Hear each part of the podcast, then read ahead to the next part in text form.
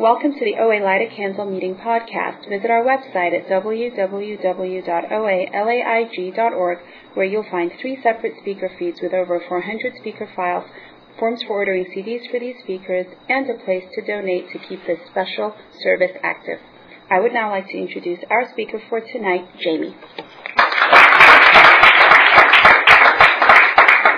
Hi, I'm Jamie. I'm a compulsive overeater and restrictor. Hi, Jamie. Thank you so much, Rod, for asking me to speak here. Um, I'm very humbled to stand here and just share my story. Um, anybody's new or listening for the first time, it's just my story. I'm just one person, and um, if you don't hear something, listen to somebody else's story because we all, you know, have something to share with our experience, strength, and hope. Um, a little nervous, and it's just uh, because my ego, you know, I want to be dazzling and witty, and you know, just gonna laugh that off.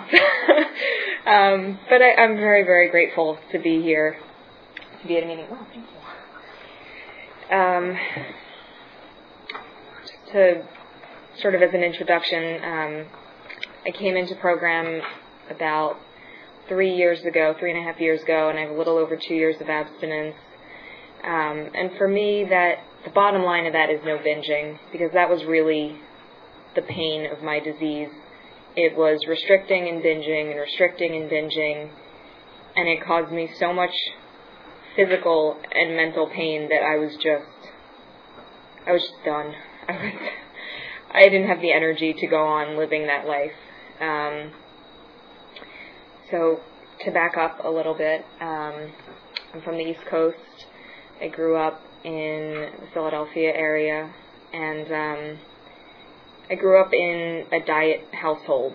My mom and dad were always on diets, and I kind of grew up knowing that it was important to be thin, or thinking that it was important to be thin.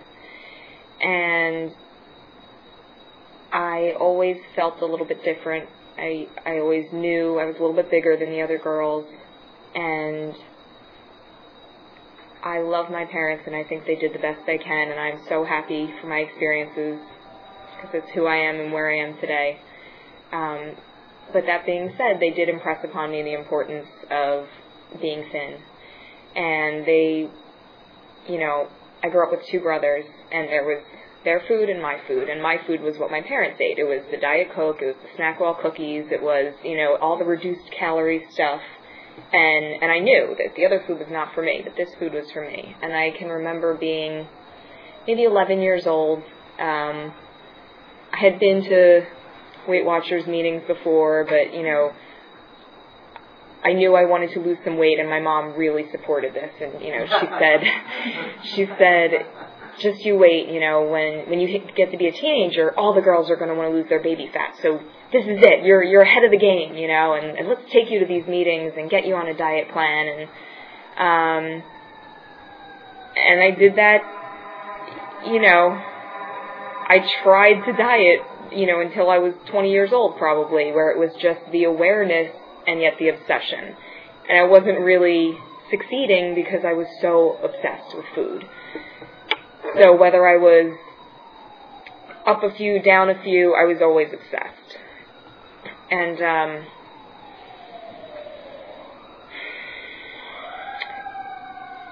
I definitely ate my feelings. I, like I said, I always felt a little bit different, um, less than. You know, I wasn't as pretty as the other girls. I wasn't as fun or as friendly. I was a very anxious kid and I knew, like I knew that that made me different. I couldn't sit still. I couldn't be active and social. I was really like just uncomfortable in my own skin, and um, I didn't know how to cope. I had no coping skills, and so I ate. And um, it's funny. I remember my after-school snack.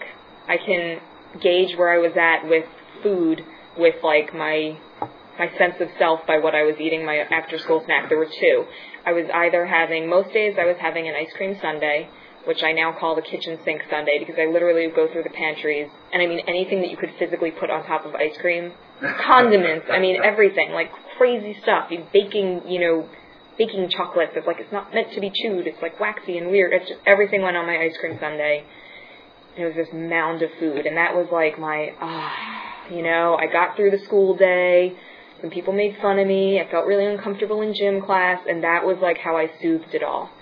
And then the other snack was a salad with fat-free Thousand Island dressing and Bacos, and that was when I was trying to diet. That was like my I'm going to be good today, and and even though today was hard, soon I'll be thin and everything will be okay.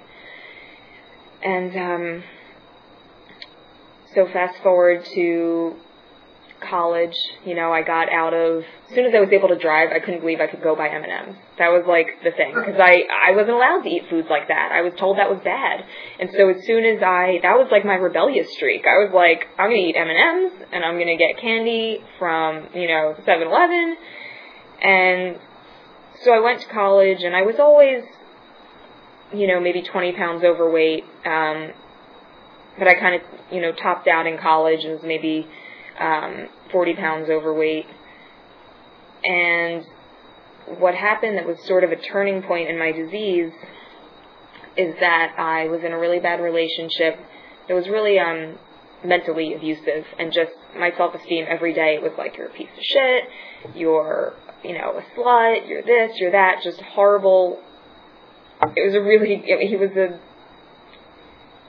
I don't want to address anyone. He he drank a lot, and um, and he was an angry person, and it was a really destructive um, couple of years in my life, and it ended with um, an argument of ours escalating and um, him throwing something, and I had a black eye, and it was it was like this big dramatic ending.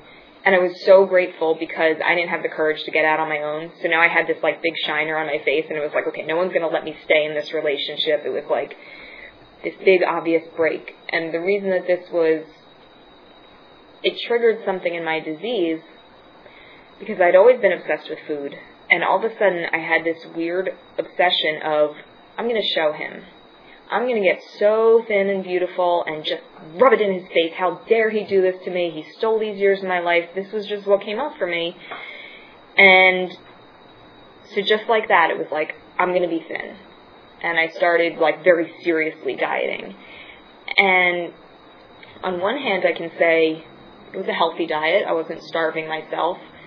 You know, I was counting calories and and getting a normal amount. I, I really wasn't restricting, but what I was doing is I I binged my way down 40 pounds. And what I mean by that is I would eat as much as I possibly could without gaining weight.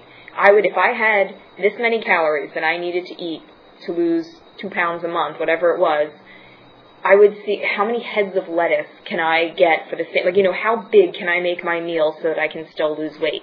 And that's what I did. And it was, it felt psychotic. It felt out of control and uncomfortable, but it was working. I was losing weight, I'm losing weight.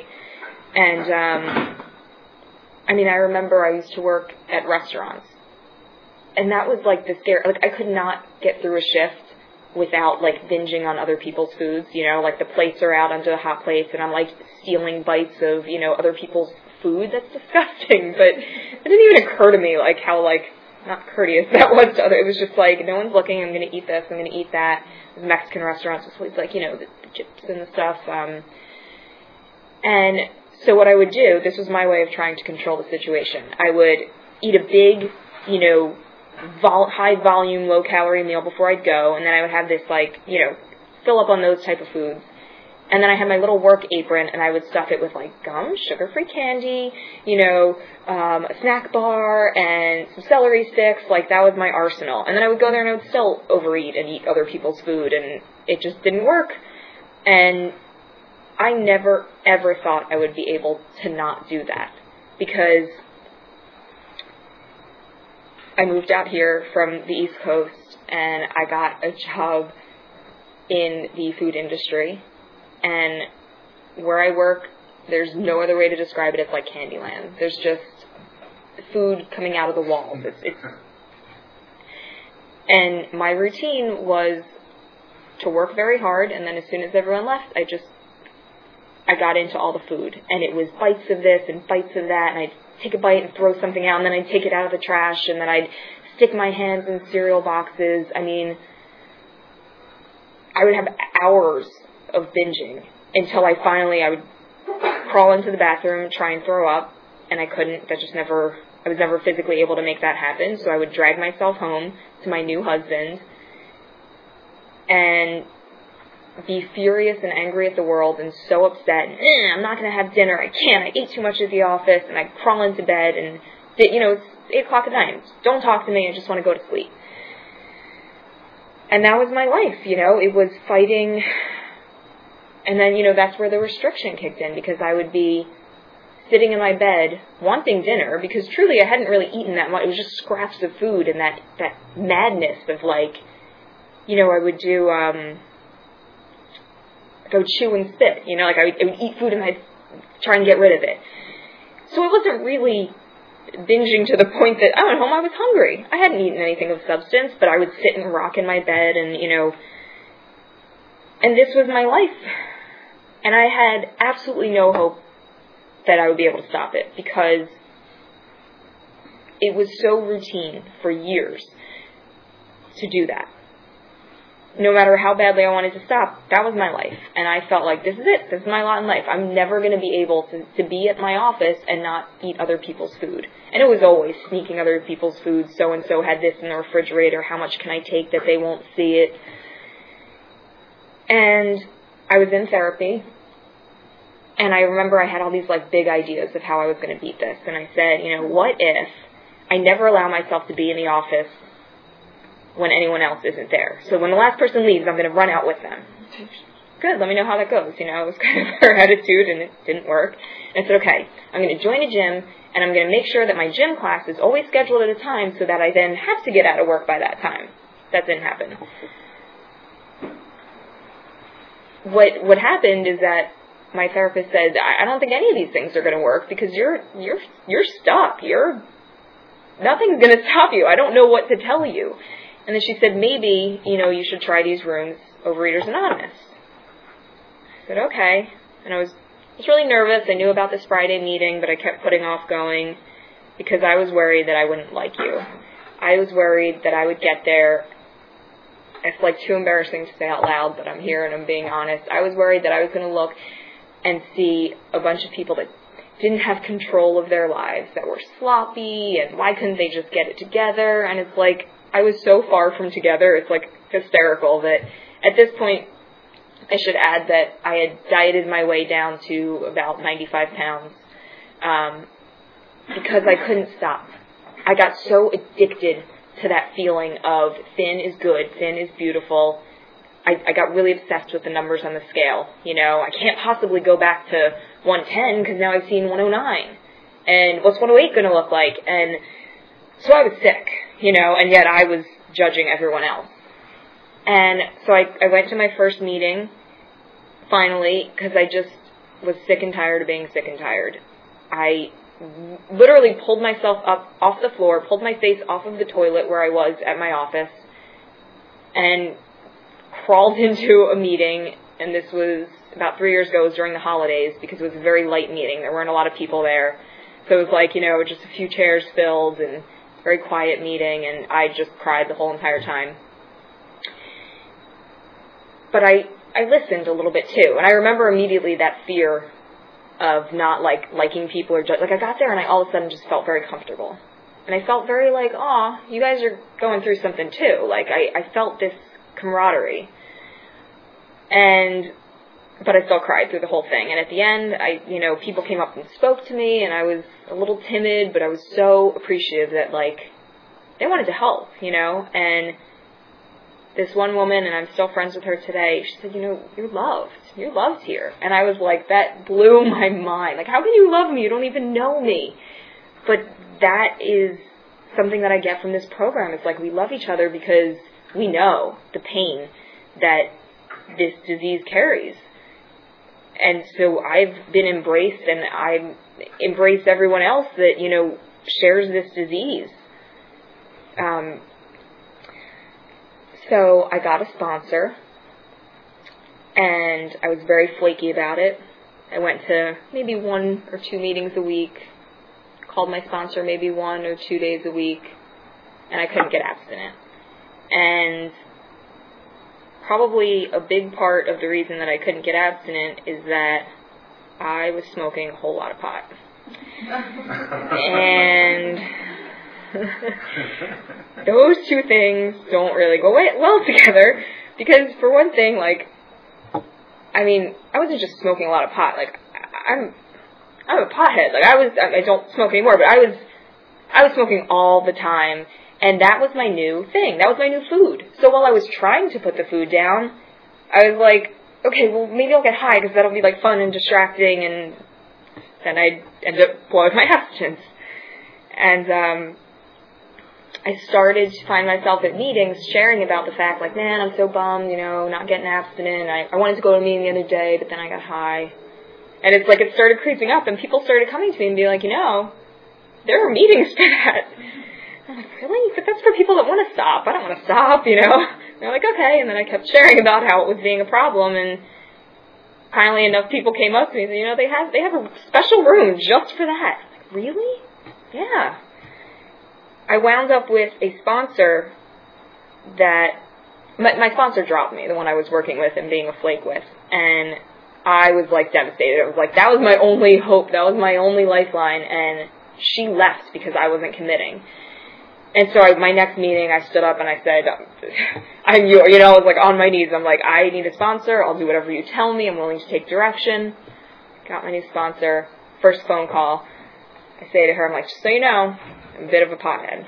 Just so you know. So I'm going to be smoking pot, and that's just how it is. And she said, that's great. Um, I'm a recovering addict, and I'm not going to work with you if you're using another. I don't think you can get recovery in this program if you are still admittedly dependent on something else. I said, okay, where are these meetings? And that was when I got abstinent. And it's not so much because I had another addiction, it's because I realized that in order to get abstinent, it wasn't just about the food, it was about the behaviors that lead me to the food. It was about the behaviors that keep me from facing reality. So even if I wasn't escaping with the food, it, escapism was my, you know, was my drug. And whether I was using food to get to it or I was using drugs to get to it, I just wanted to like not have to be present. And that was my life. As a result of that, I had a husband that was probably really resentful of the fact that I came home from work every day miserable. You know, I wasn't very good company for anyone. I was I didn't want to eat the places you wanted to eat. I didn't want to be social if it meant compromising my, you know, my needs and my wants. And as much as I wanted to believe that I was a good, and I do believe I, I am and was a good person underneath, I acted really selfishly because I was trying to tend to this disease. So that was kind of what it was like, I guess. And what happened is, you know, finding this new sponsor, and I started to work the program with her. I called her every morning. I committed my food. That was the first big tool that got me abstinent was my food plan. I eat three meals and three snacks a day. And that's my natural instinct is to be really ashamed of that because that sounds like a lot.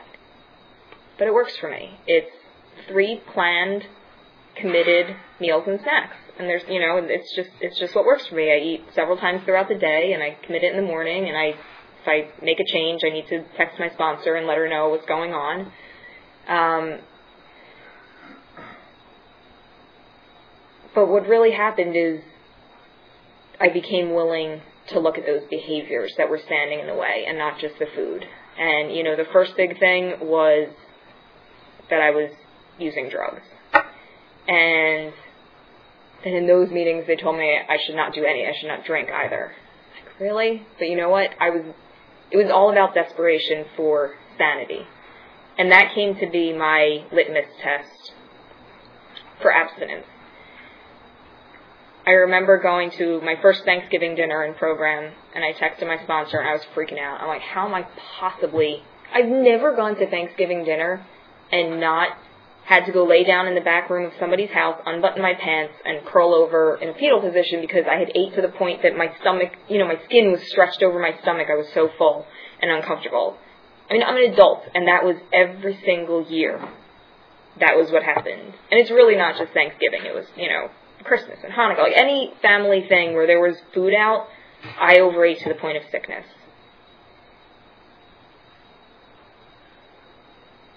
I lost my train of thought. Thanksgiving. I was on my way to Thanksgiving, my first Thanksgiving dinner and program, and I was texting my sponsor, like, how am I ever going to get through this? And she wrote back, abstinence is sanity. And that was it. I don't know why that just clicked for me because anytime I have to make, or think that I have a food decision to make, it all comes down to what is going to leave me with the most sanity afterward. So, when I'm feeling like I need my snack three hours earlier than I usually have it, or I need a bigger lunch, I start to think about, okay, let's play it through. What's going to happen after this big lunch? What am I going to feel most sane with? If I stop, drink a glass of water, and just let it pass? Or am I going to be freaking out, obsessed, I didn't eat enough? Okay, well, that's insanity too. So if it means having an, another helping or whatever it is, it's the goal for me is sanity. Whatever leads me there feels like the right decision. And it's how I came to understand and have a relationship with a higher power. Because I so related to the idea of, you know, if it's not God, just think of it as a power greater than yourself. And that was easy because I have, you know, self-esteem issues and I'm like, well, I know I'm not that great. Like, I know that I have really bad ideas because look at how far they've gotten me, you know? And so, and I don't mean that to put myself down, but I just, it's, it's my disease. The disease, the presence of like bad ideas in my brain. And then the flip side of that is just better ideas.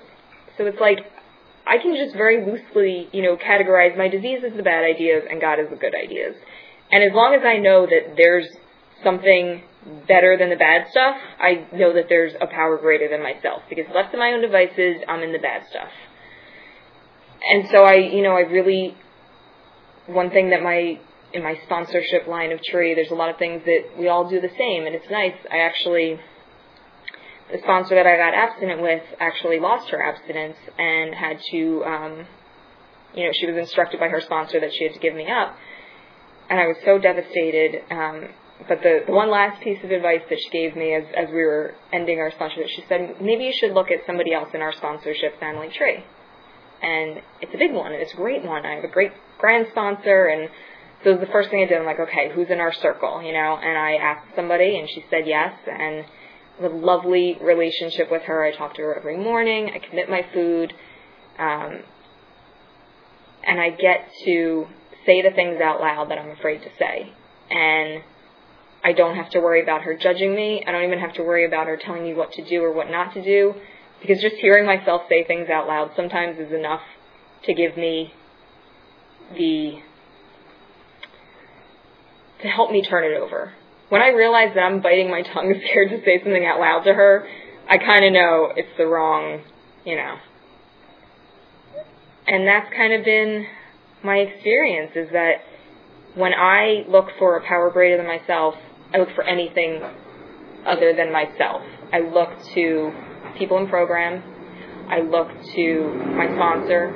I look to my therapist. I look to my husband because anything is better than trying to do it all myself and trying to keep it all in my brain. Um, you know, it's amazing the willingness that comes with this once I used to say, you know, if I can just be willing to be willing. That was like my starting point. And now, I mean, I I told you guys I work in this um, very food-filled environment, and along the course of my abstinence, I identified foods and situations that don't work for me, and that meant turning down a lot of work activities. Um, not not turning them down, but being present and not eating the food that was there. Even if it was somebody that was really excited to bring in this food for us,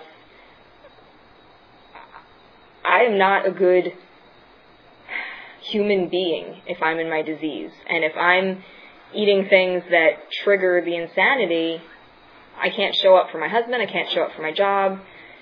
And so, I mean, that was like such a miracle for me that today I can go in to the office on a Saturday and, and meet with my boss and, and there's just food that's not my food, you know? I bring my food and it's what I committed and I don't I don't I don't fuck around with my food. It's too scary, you know? If it's not an option, it's not a problem. So I don't let it be an option. It's one less thing that I have to think about during my day. If I start my day by planning my food, it's done. I have to think about it for the rest of the day. And it not always used to be that way. That definitely used to make me laugh. But somewhere along the line, it's like a miracle of this program. You act as if you do the work, you bring the body, you know, all those cliches. And the truth is, I was so nervous to share today because I'm not this like, you know, person with 20 years and like, I don't go to meetings every single day and I don't have this like three square meals a day and I exercise. Like, I'm not recovered. Um, I would like to go to more meetings than I do right now. I would like to be further along in my steps than I am right now. I'm very slowly working the steps and it's just where I am. And it's just where I am. And, you know, the truth of it is that I don't think I'd be very recovered if I thought I was recovered. Um, the progress, not perfection thing is like a big hug. You know, it's like, oh, thank God. Because it's one day at a time, and I do the best I can. Today I'm at a meeting. Today you guys are at a meeting. You know, we're we're doing the deed, and I can't recover on yesterday's meeting any more than I can, you know, stay clean today on yesterday's shower. It's a daily reprieve, and I'm doing the best I can, and I know I'm far from perfect. And there's still so much, you know, that I want for myself. And the way that and this is another miracle program for me, is the whole service is its own reward thing. I, that, there's so much recovery in showing up for other people, in making an outreach call, in going to an event, because it's just like a way to get out of my head. And that is so soothing because I spend a lot of time thinking about me. I've done enough thinking about me for my entire lifetime. So when I get to look at something that's important to my husband or my mother-in-law, you know, like it's it's a relief to stop thinking about myself and I wind up grateful for the opportunities. Um, I think I just want to say that, you know, I have good days and bad days. I know I'm not recovered, but I'm really grateful to be on this path. I love the people in these rooms. I love the honesty in these rooms. I mean, talk about miracles. It's like I was too afraid to face anything about myself. This stuff that I'm saying scared the shit out of me to even admit it to myself, let alone stand up here and talk about it.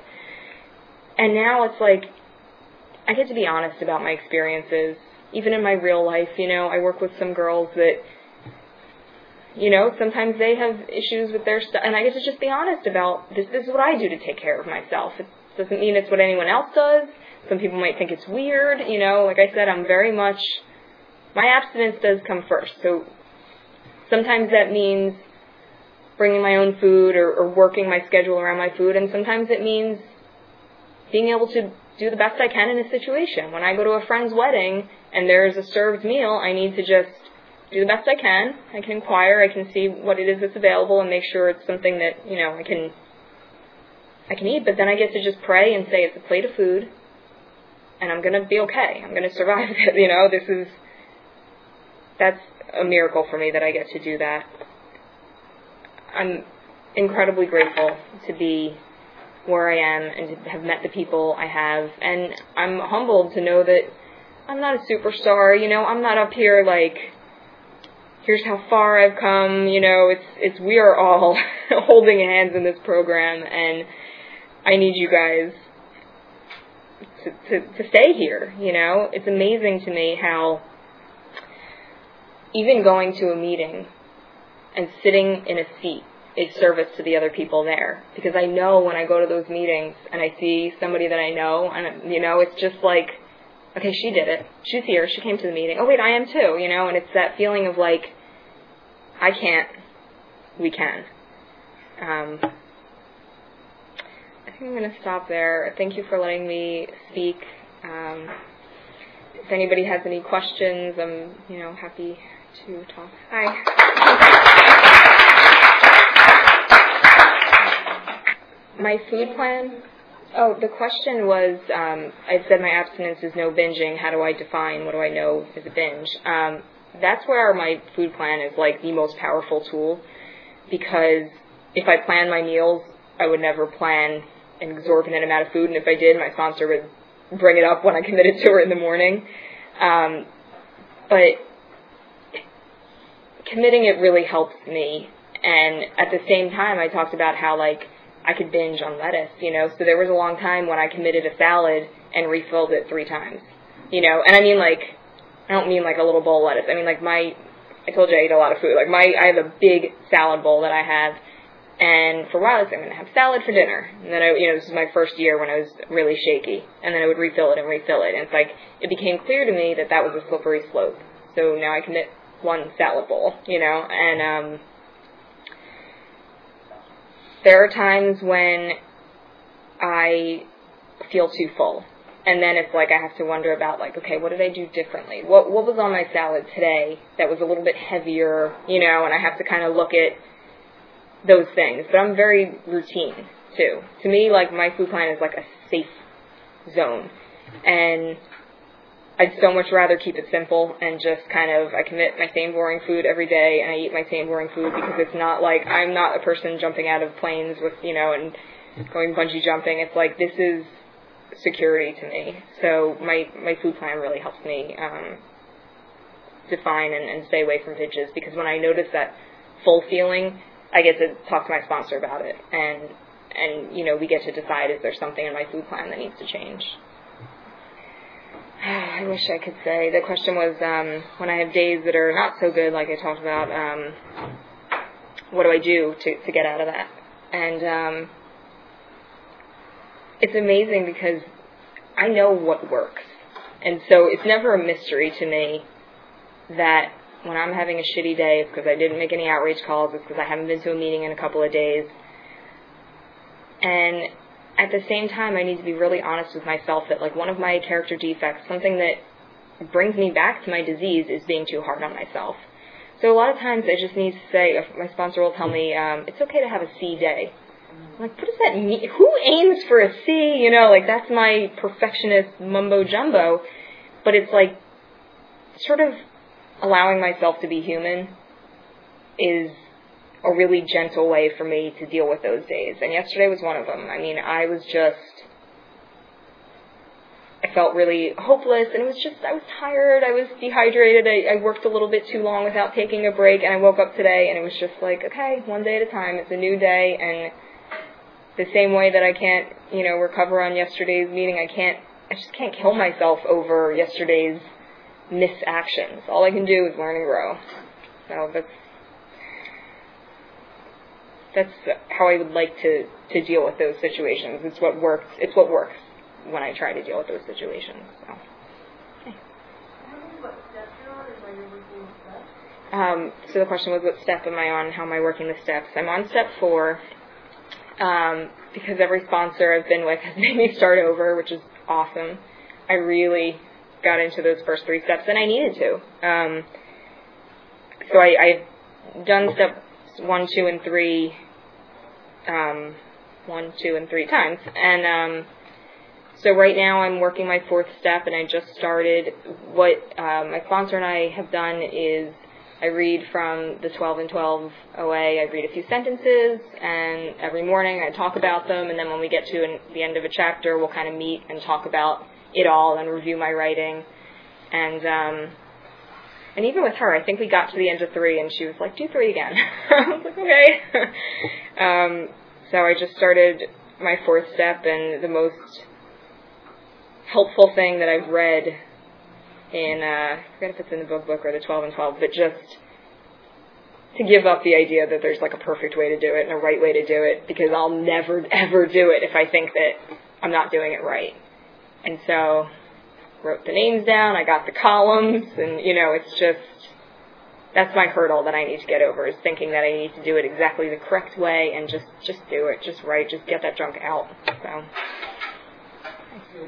when I put the food down and the feelings came up, how did I deal with those feelings that came up? They definitely came up big time um, because I really feel like my whole life was like stuffing down the feelings with food, so I never had to look at them. And the things that came up big time for me were like resentments. Oh my god, I resent everyone. And no offense. and um, you know, it was anger at, you know, my parents and just all of this junk and this, all of that being uncomfortable in my skin that I tried to like soothe fired up like a flame, you know? And writing really, really helped me because it's like it had less power when I got it out on paper. And it was less scary too. The things that that I thought would kill me if I admitted even on paper, you know, to like write them out and like I didn't explode, you know, like it didn't it didn't kill me. And then and I was not ready for a long time, but then to be able to talk to my sponsor about some of that stuff was I was not prepared for that miracle of being able to do that. And I also I go to I go to therapy and um you know, that's just something outside help that really helps me and it's um I remember when I was debating going to therapy I, I was saying, you know, I it's just like paying to go to a meeting. Like I already get so much recovery in meetings, and it's just going to be like one long share. And I was like, wait, what's wrong with that? That's kind of nice. I could use a scheduled hour a week of of really looking at my stuff, you know. Um, so that's something that definitely helps me. And I, I also just found that like there's something spiritual happened that helped me walk through it and I did not expect that at all. I thought it was going to be torture. I thought it was going to be white knuckling, you know, putting it down and just being bare and having to deal with it all on my own. And I wasn't. You know, I had fellowship, I had my sponsor, and I had I had a higher power that just something kept me safe through that. So. I think that's about my time. Thank you guys so much.